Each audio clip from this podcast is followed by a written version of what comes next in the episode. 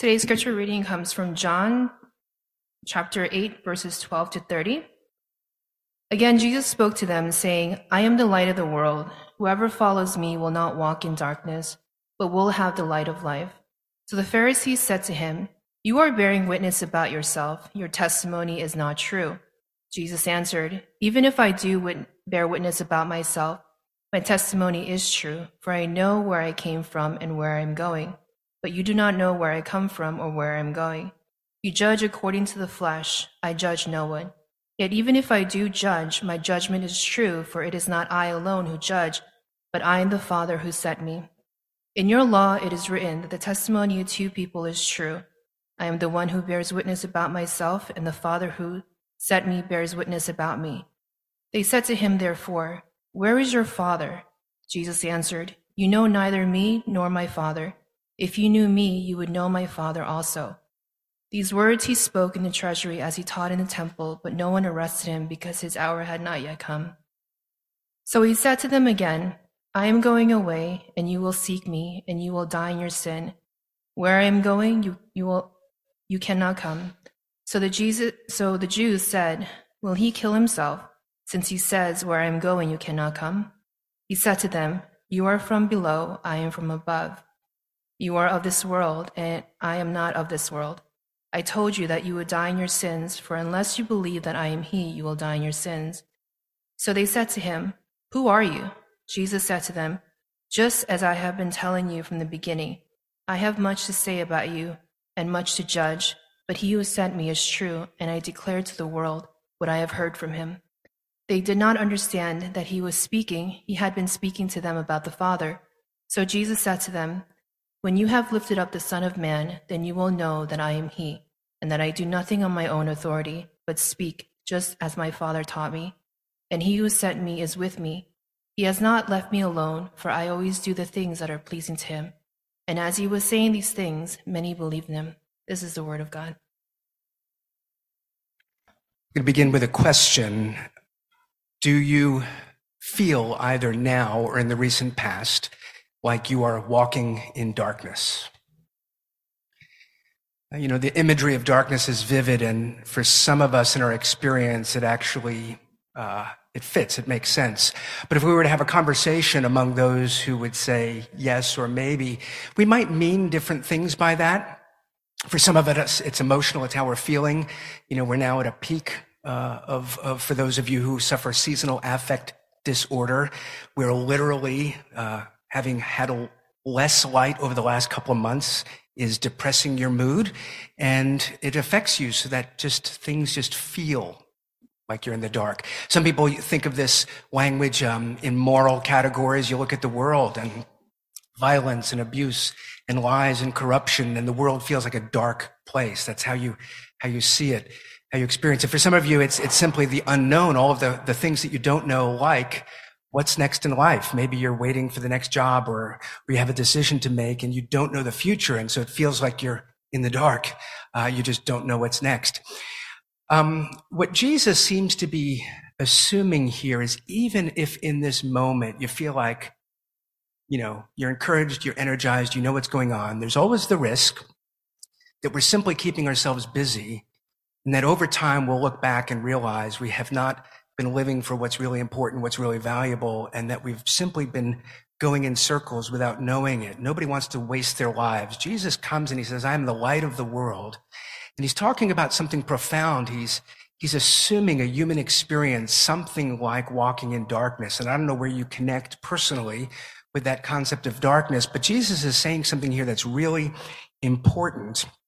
And so when he says he is the light of the world in verse 12, he goes on to say, whoever follows me will not walk in darkness, but will have the light of life.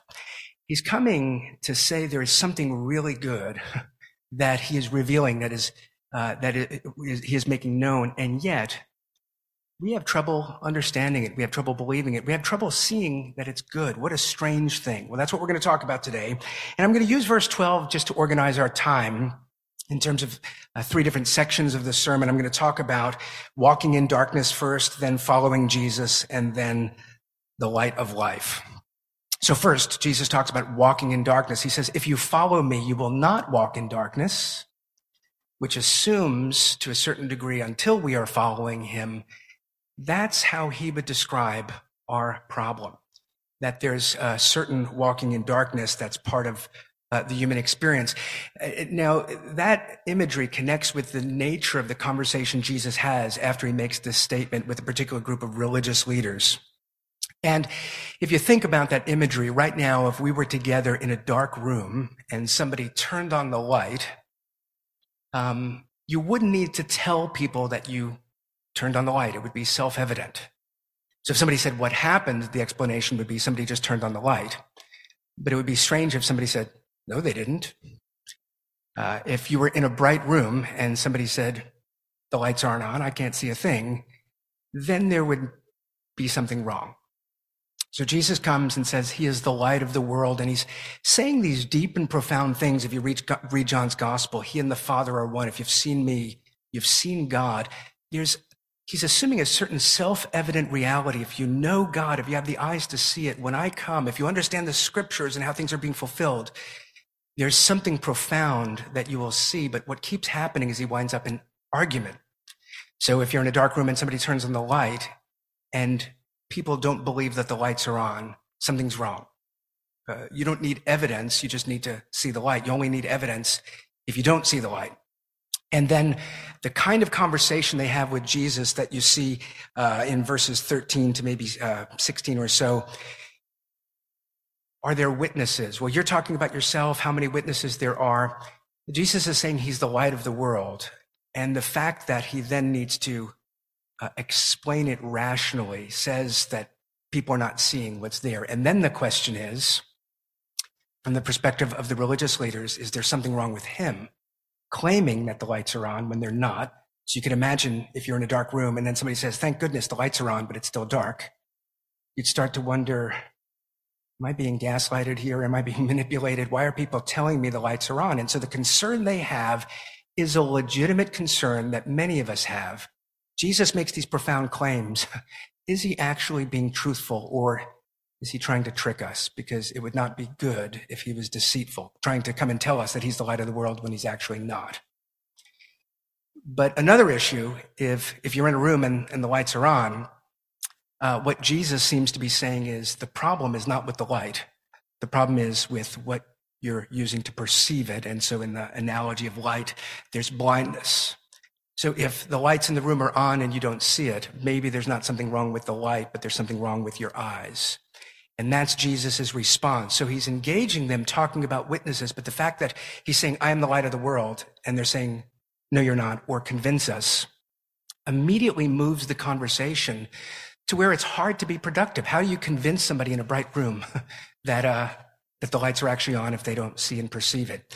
So, so the conversation gets a little bit odd where Jesus is saying, well, you need two witnesses. Well, the Father is a witness. And so that's one of the things John tells us that the, these signs that Jesus does, things no human being can do.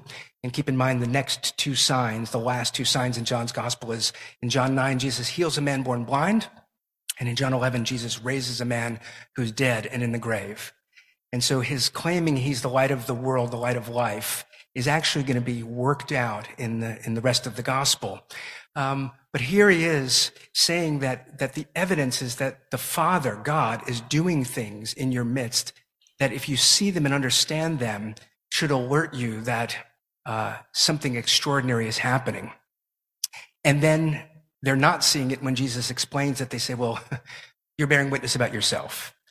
And we know in John a couple of things. One is he's saying, Jesus is saying the Spirit will come. So at the end of the, uh, you know, after Jesus' ministry is done, the witness of the signs of the Father, the scriptures that the Father has given, but also the Spirit that testifies in our hearts, that opens our eyes. Or perhaps more difficult to understand, John here and in, in the letters attributed to John talks about the witnesses being the water and the blood.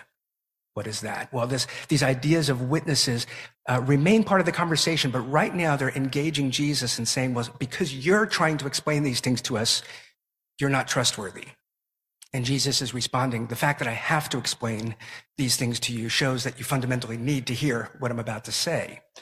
And so in, in uh, verse 13, they say, You're bearing witness about yourself, your testimony is not true. And Jesus' response shows that there's a, there's a complex problem of here that they don't know what they should know, they don't understand what they should know, and their judgment is wrong. Verse 19, you know neither me nor my Father. And so they ask these questions Who are you? When he says he's going somewhere, where are you going? Um, Jesus' response is, You don't, if you knew God and if you knew me, uh, you would understand things differently. And, and here Jesus is tapping into the kind of knowing that we see from the very beginning of the Bible, which is relational. Not just that there's a set of objective facts that Jesus is coming to pull together to make an airtight argument, but there's something personal that human beings are not experiencing. We, we are disconnected from God. We don't know God. And Jesus says, You don't know the Father. And that's one of the reasons when I announce that the light is with you, that you don't see it. And so in verses 15 to 16, he says, You judge according to the flesh, according to your humanity, according to your limitations. I judge no one, yet even if I do judge, my judgment is true, for it is not I alone who judge, but I and the Father who sent me.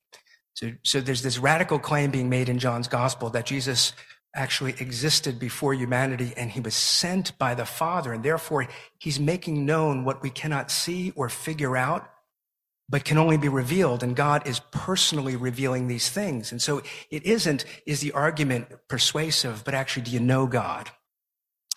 Um, and in, in verse 27, it says they did not understand. Jesus was speaking them to about the Father, the Father that they don't know, and so they don't understand what he's talking about. And uh, it, it's kind of like if you met somebody um, that you didn't really know, but you knew a lot of facts about the person. The person lives in Scotland. The person wears plaid pants. Uh, whatever kind of description there are, you might think that person must love golf. But somebody who knows them would say, oh no, that person doesn't love golf. And then you just realized you made certain assumptions based on some facts. But the person who knows them would, uh, would know that's not the case. Um, there are all sorts of things people know about God. And Jesus is talking to people who have studied the scripture who know all sorts of facts. But what he's saying is, yeah, you know all sorts of things and all sorts of principles and all sorts of things God has done. But you don't know God. And because of that, your judgment is completely wrong. You're misunderstanding things. I'm announcing light but it's like you're still in the dark. You're not understanding it. You're not grasping it. And um, one of the key warnings in the Bible is about idolatry. And what is the nature of idolatry? That we sort of devote ourselves to this created thing that we could see, that we could touch, that we could experience. But the ultimate problem, the analysis in the Bible is, but an idol is not alive. An idol is, is, a, is an object for your superstitious desires, your, your you're imparting meaning onto something that doesn't have it. And the warning is uh, uh, those who worship idols become like them. They're lifeless. If you devote yourself to an idol, you will become lifeless. The idea is there's a living God. And if you know God, that will give you life. And these days, maybe we're not as naturally a religious people, but the problem of idolatry has its roots in how we depersonalize, uh, where God is not a living being that we know, but God is either out there or perhaps not out there, but we relate to the world by analyzing, by figuring out the rules, by willpower. And, and the warning is that we lose our humanity. So it's interesting to think of whatever think, things you think you might gain by denying God's existence a certain measure of freedom. Now, the warning is, but you, if God is the living, life-giving, life-sustaining God, uh, to not know God personally is to get rid of the very thing that you want. And so you busy yourself with things that feel like they will reward you, but nothing's ever satisfying because your life is fundamentally lifeless. And so the warning about idolatry, uh, so maybe we don't make statues, but we have the tendency to depersonalize, to dehumanize, to objectify. And you see how this ruins every good thing. So human sexuality, when we look at people as bodies, and have no respect for the person, it immediately is going to change what's going to happen in something like a sexual encounter, where it's not going to lead to depth, it's not going to lead to fruitfulness, it's going to lead to dissatisfaction or harm. Think about the workplace, where right now we're quickly replacing human beings with machines because the bottom line is efficiency. But at the end of the day, we've always been wanting really what we want from an employee is what we want from a machine. and we will treat them like a human being because that's one of the quirks. If you want people to, to do what you want them to do, you have to sort of make them satisfied enough. But at the end of the day, a work environment where you're just a cog in the machine is not going to be satisfying. Your work is not going to be life giving. And yet that would hap- that's what happens with, to so much of us in our work. It becomes about a, a list of tasks that we have, a list of things that we could achieve so we could accomplish something that never feels like anything rewarding because it's, uh, there's no life in it. And you look at, at the, the arts, um, where, where now the idea is if you could sort of learn the rules of a certain art form and learn how to market it, you could make a career as an artist. But the nature of that creative work comes with something so fundamentally human about struggle or vision or, uh, or a certain kind of experience that if I was reading this week, you know, dating myself here, but the, the singer Nick Cave, so he was kind of popular when I was growing up, is now blogging a lot. Somebody uh, put into Chat GPT uh, give us uh, give us a song in the style of Nick Cave, and then sent Nick Cave the lyrics. And he has this blog post about it. And when I read it, I was like, oh, this actually sounds like a Nick Cave song. And Nick Cave was like, these lyrics are terrible. And he, you know, and and and he look, he's the kind of guy filled with emotional struggle, but he's saying, yeah, these words sound like the kind of phrases I would say, but but if you really uh, if you really knew what my music was, was about, you would recognize that this, this has been generated by a computer, not by me. And, and so everywhere we go, there, there's a tendency, because look, we have to be practical. We have to make decisions. Things like efficiency uh, are, uh, as a concept are valuable. But there's always going to be a tendency for every person to sort of objectify, to dehumanize, to become about tasks, accomplishment, achievement. And the end of that is that odd thing that even if you're successful at achieving, it's meaningless. So, so you, so the two paths become either I'm burning out and, and I'm resentful because I'm failing and I'm depressed, or I've gotten to the top and there's nothing there.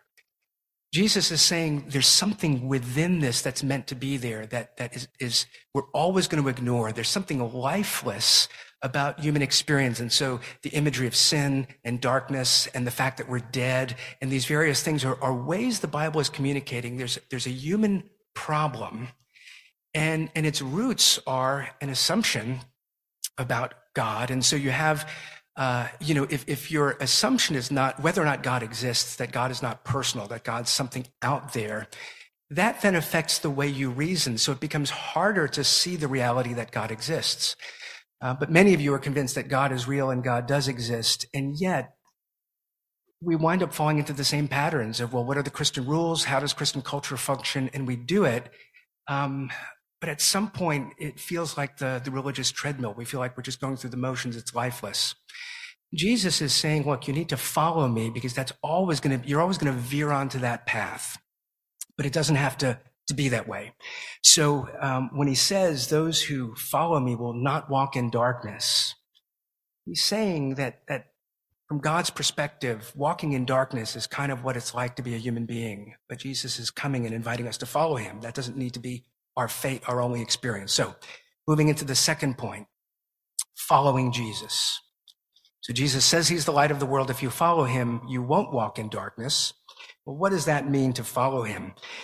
Um, so in this conflict Jesus is having with the re- religious leaders, in verse 21, he says to them, You will seek me and you will die in your sins. Where I am going, you cannot come. And it's interesting, even when we think about what, it, what does sin mean? How do we define sin and how does things work? Inevitably, we betray that there's something always not connected to God as person that sin comes uh, largely about there's God who has his rules, his commandments. And if you keep the rules, God rewards you. And if you break the rules, God will punish you. I think that's fundamentally what most of us believe. And it's not that that's entirely wrong, but it's missing the main thing. We're then relating not to God, but we're relating to the rules.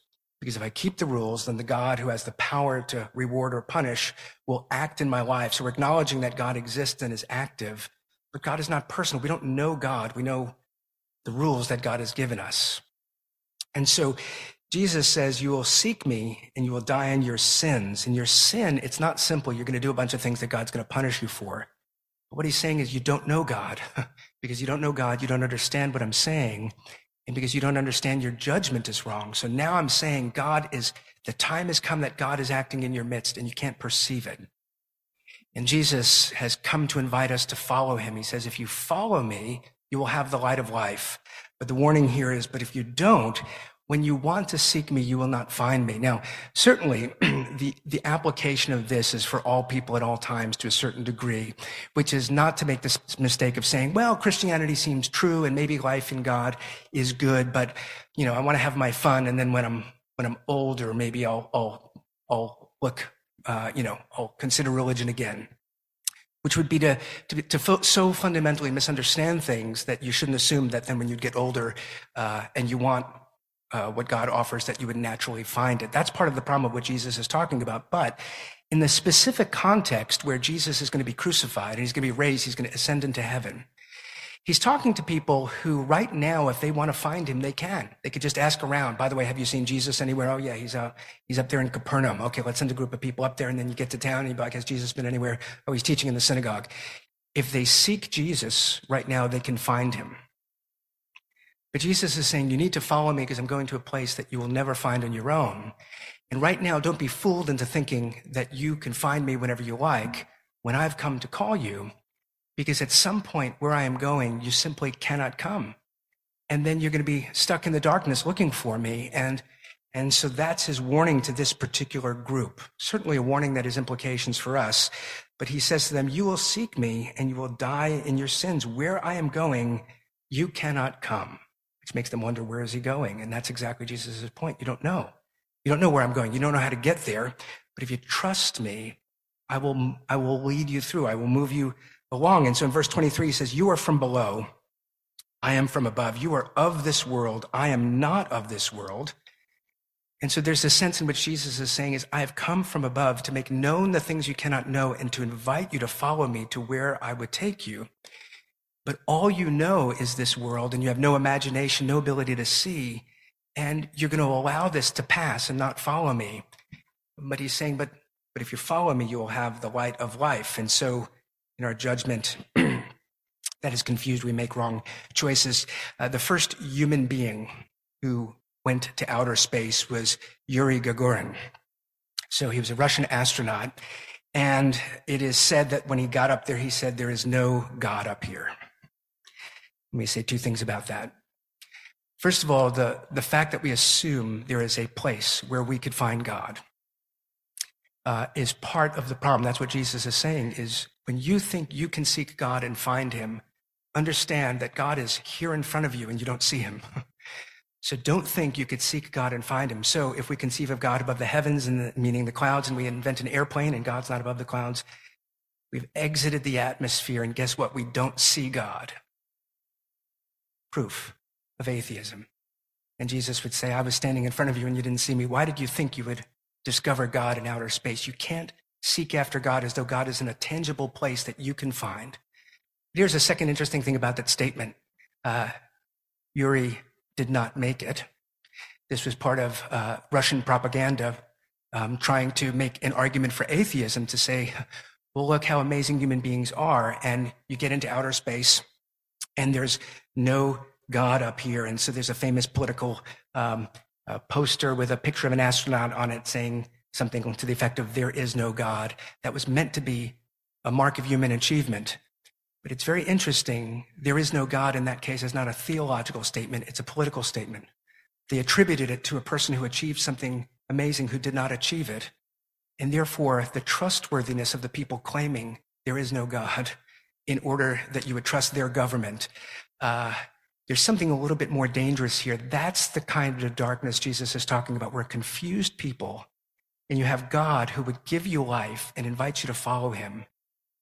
And because you can't see him, you will trust people that are making claims that are fundamentally not true.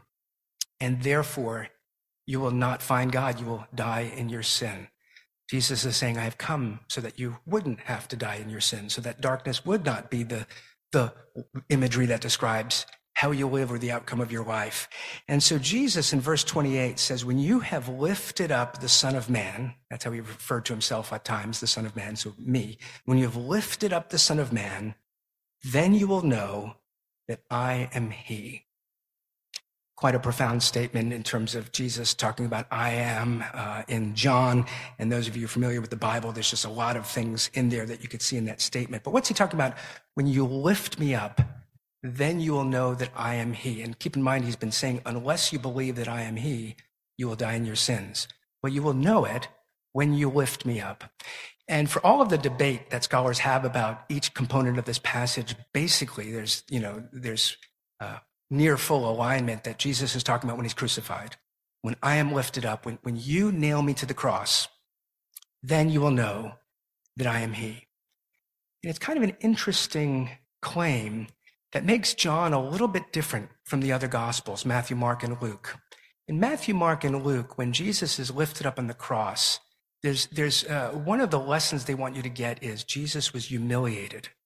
He was humiliated on your behalf. But what does it say about human beings that we would take this one who claimed to be the light of the world and to give his life and we would humiliate him?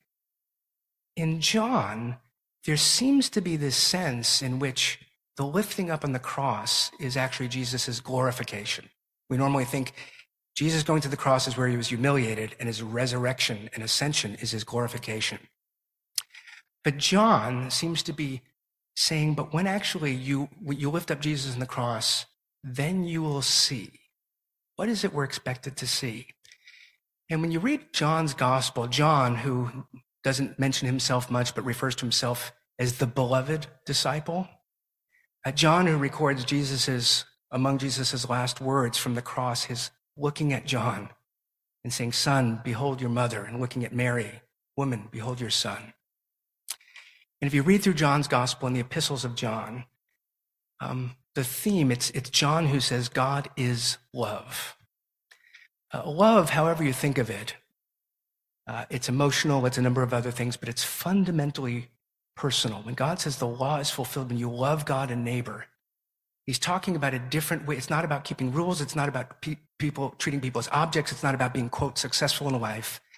There's something deeply personal. God loves and therefore, to know God is to experience some reality of that. So, John, the beloved disciple, what did he see when he saw Jesus on the cross? Not the one who lost control of the situation, was betrayed, and is humiliated, but he saw the one who came to lay down his life for him so that he would have life. When John looks up at the cross and Jesus says, Son, behold your mother, he's, he's putting him in a new family. He's, he's shining a light into his life. He's exposing that the God who has come to invite us to follow him is a God who enters into the darkness, a God who uh, warns us that we will die in our sins, but actually also dies in our sins, and who says, If you trust me, you will have life. It's a message not about the fact that God exists and that there are benefits for being a Christian, but it's a revelation that God loves and he sent his son into the world to find us because we can't find him and to make known the ways of God so that we come alive. And so uh, it's interesting that the cross is kind of like the lights going on. There's a sense in which fundamentally, what is the nature of God? When we ask these theoretical questions, what John is presenting is the nature of God is God is just and God is merciful and God is kind and God is generous and God is sacrificial and God is committed to you more than you're committed to him. And there's something about Jesus on the cross that starts to, uh, when the Spirit comes and shows us, that takes away that hardness of heart, that brings us to life, that there's a God who actually loves us, uh, that we don't mediate uh, God through commandments or through philosophy or through principles, but through the person, Jesus Christ, who gave himself for us.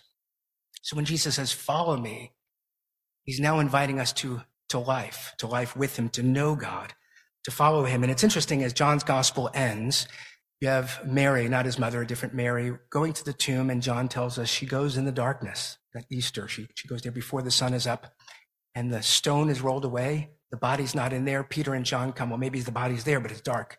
You just can't see it. Maybe somebody will invent a device. You could keep in your pocket and pull out and press a button, and then you can see what's in the tomb. Is he there? Is he not there? They're having this conversation, and then Jesus appears to Mary. And uh, she's overwhelmed. She falls down. And in verse 17 of John 20, Jesus said to her, Do not cling to me, for I have not yet ascended to the Father. But go to my brothers and say to them, I am ascending to my Father and your Father, to my God and to your God. And that's the thing. Those of us from below, how can we lift Jesus up? we could get him eight feet off the ground. Uh, now we could fly him into outer space. There's a limit on how much a human being from here can lift up. But Jesus says, But I am from above. And therefore, the Father, when he lifts me up, it will be from the grave, but I will ascend into heaven. And Jesus says, I've come to call you. And if you join with me and follow me, you're not stuck in the limitations of the best of what human beings can do, but now I will lead you where you otherwise could not go. I will bring you to a place you would not otherwise find. I will give you a life that you could not earn and don't deserve because it's always by grace. And so when Jesus says, I am ascending into heaven to my God and to your God, you know, in our passage, he's saying, You don't know my Father. But Jesus is now saying, But my Father is your Father. and so the next thing he says in John 20 is, As the Father has sent me, so I am sending you. And that's what Jesus is saying. Now you go into the world, not with God out there as a concept, but, but you go into the world, God with you you can know God and you will have the light of life. So that's the last thing I'm going to talk about the light of life. This is the third thing. uh, so he's so light is the metaphor. I am the light of the world. Um, if you follow me, you will not walk in darkness, but you'll have the light of life. John says, I've written this so that you would have life in his name. And Jesus is using the language and the, the picture of light to communicate that to us, that he's saying you'll have the light of life. In other words, you will, you will come alive, you will see, you will think, you will act differently, you will experience the world differently. So in verse 24, he says, unless you believe that I am he. And so, yeah, there's content. We need to understand who is Jesus? What is he cl- claiming? There are things we need to think about. There's things we need to study. There, there are problems we need to work through. But that belief in verse 24 or at the, the last verse uh, where it says that many in this crowd were believing. Uh, Jesus, you know, what does it mean to believe? Well, part of it is not just to, to stay there, think what you think, and make decisions, but to actually follow him. Uh, belief and following, they're distinct, but they go together. When Jesus says, believe in me, he's, he's not saying, form an opinion about me that then you could argue for, but he's saying, trust me so that as I move forward, you will go where I go that you will do life with me. And so the kind of belief that is life giving, that, that comes from the renewal of the spirit is personal, where then we, we want to know God. We receive God's love and seek to love God and walk in love. And that's where the relational model is helpful because, you know, when you, when you know a person, you could really know them, but not know a lot about them. Whereas if you, if you have a job and you learn a quarter of the tasks you're supposed to do and how things work, but you don't know the rest, you're not going to function well. And we relate to God via the commands. If I, if I, if I understand God perfectly, if I do the right things morally, well, then I'll thrive. And Jesus is saying you need to know God, which means there's a lot that you don't yet know.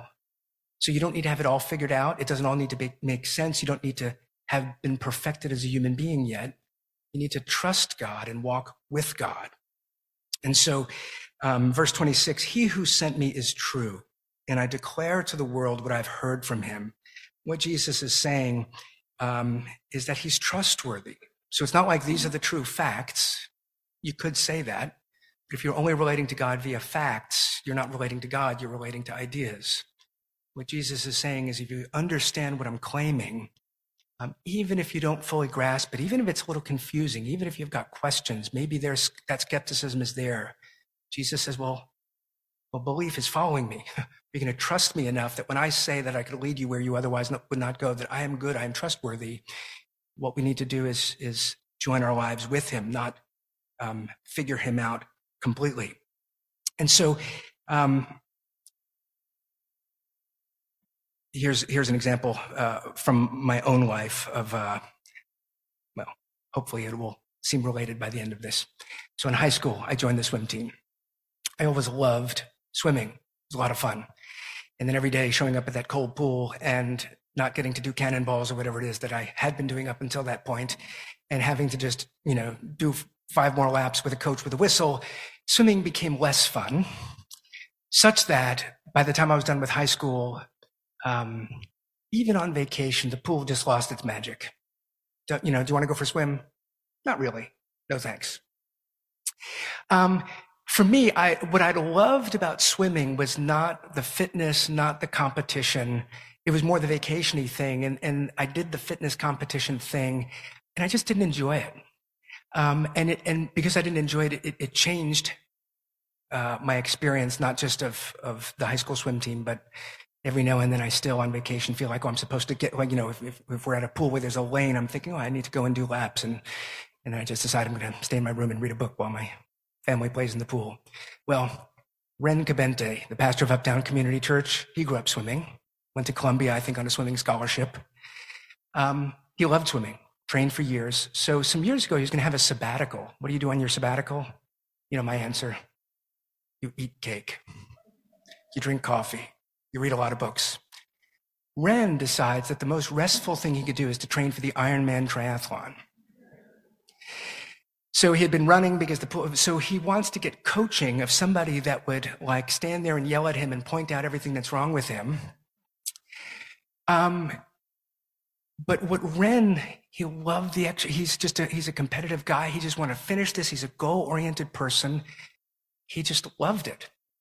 And um, what I'm getting at here is, is some of us, our relation to religion or Christianity is more like me, where you just learn what you're supposed to do, you do it, um, but there's a disconnect. It just it's just exhausting, it's tiring, and then the longer you're a Christian, the more you feel like just like you're dying. Um, that's what happens when it becomes about a bunch of rules you're supposed to keep just because that's what you're supposed to do. A competition that you don't care about winning, that you need to win. Um, but when you have that sense that actually um, th- there's something fundamental, you know, so when I think of Ren, um, he doesn't love getting in a cold pool more than anybody else does, but but because he wants something there, then those things are not the dominant things. It's not first and foremost about being corrected or about training, but it's first and foremost about this desire to to be healthy and to, to accomplish something. And then the other things come into play.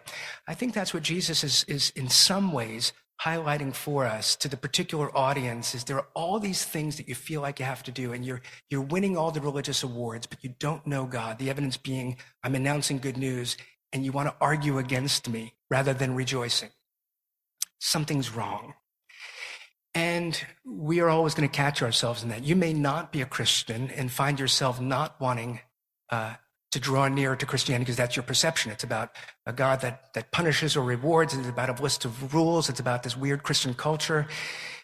And that would be a misunderstanding. It's about understanding God and His grace. But those of us who are committed will catch ourselves at points realizing, I'm not walking with God. I'm, I'm doing Christian things.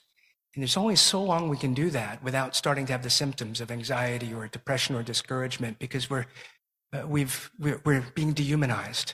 And so what Jesus is saying is if you walk with me, if God is with you, um, it will change your experience. And look, the realistic view of life is yes, sometimes just like Ren needs to get in the pool when he's not feeling well and it's a cold day and you just need to do it. But when you do it for the right reasons, it has a different outcome. Uh, sometimes we just need to keep the commandments because they're wise, because they're true. Sometimes you show up at church not because you felt like coming to church. And so being authentic doesn't mean if you don't want to do it, don't do it. Trusting God means actually his ways are right. So I don't feel like doing it. I'm still going to trust him. But what we need to guard ourselves against is years and years of just going through the motions of showing up, you know, being bodily here, but thinking about other things, keeping the commandments because you fear punishment. That's an entirely different vision. That's a, that's a fundamentally from below way of thinking. Jesus is trying to reveal a from above way of thinking. And so when Jesus says in verse 29, speaking about himself, he says, He who sent me is with me. He has not left me alone, for I always do the things that are pleasing to him. We were in a Bible study, we might say, Why do the things that are pleasing to him? So that he rewards you instead of punishing you. Jesus is saying, The one who sent me is with me, and he has not left me alone. And therefore, doing the things that please him is actually what leads to a, a joyous life. the Father has sent me to announce good news, and, and announcing good news and doing what glorifies the Father is actually what brings me joy. So Jesus says, The one who sent me is with me. He has not left me alone. I always do the things that are pleasing to him. Remember that John uh, records the ending of the gospel as the Father has sent me, so I have sent you. So make 29, verse 29, something you think about this week. He who sent me is with me. He has not left me alone, for I always do the things that are pleasing to him. And it's, it's that sense of isolation that all of us are prone to that Jesus says, But I've, I've come to be with you. You will not find me, but I will find you. And even if you don't see me right now, believe uh, the grace, the love of this personal God who has done these things for you. And so I am with you. If you can see it and experience it, you will be joyful. If you're not seeing it or experiencing it, follow me. Stay with it. Don't get discouraged. We're human beings. Um, life is hard in a number of ways. But don't start keeping the rules because you fear that God is going to punish you. But, but think of what are the ways of Christ that I could follow so that he is with me. And so practice that this week. When you go out into the world, uh, you are not an isolated individual that needs to perform or justify your existence or make people like you. Uh, if you're a Christian, if you're following Christ, you're going with the Holy Spirit in you. God is with you. And then it's not that you need to do the things that God will please you so he doesn't leave.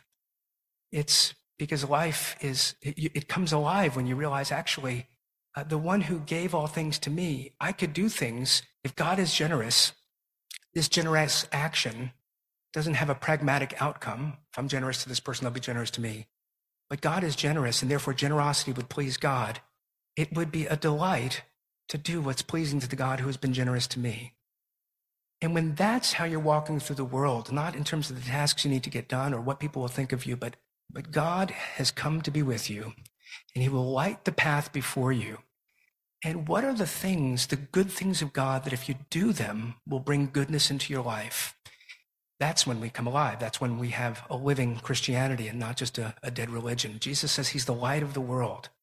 If you follow him, you will not walk in darkness, but you will have the light of life let him uh, shine that light before your path. Let me pray for us.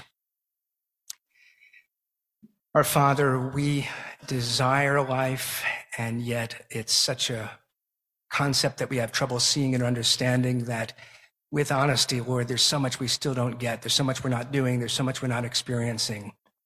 Thank you for your patience. Thank you for your initiative. Thank you for the good news that you come to dead people to give them life, that you come to sinners to cleanse them. You come to isolated individuals to be present with them. You come to those who don't know a personal world and you love them. And then you show us by your light that this world has meaning because you are with us in it. And that if we walk with you, um, that that will start to, to shape our judgment. And so, Lord, train us Show us, lead us, watch over us, be gracious to us, and be patient with us. We pray in Jesus' name. Amen.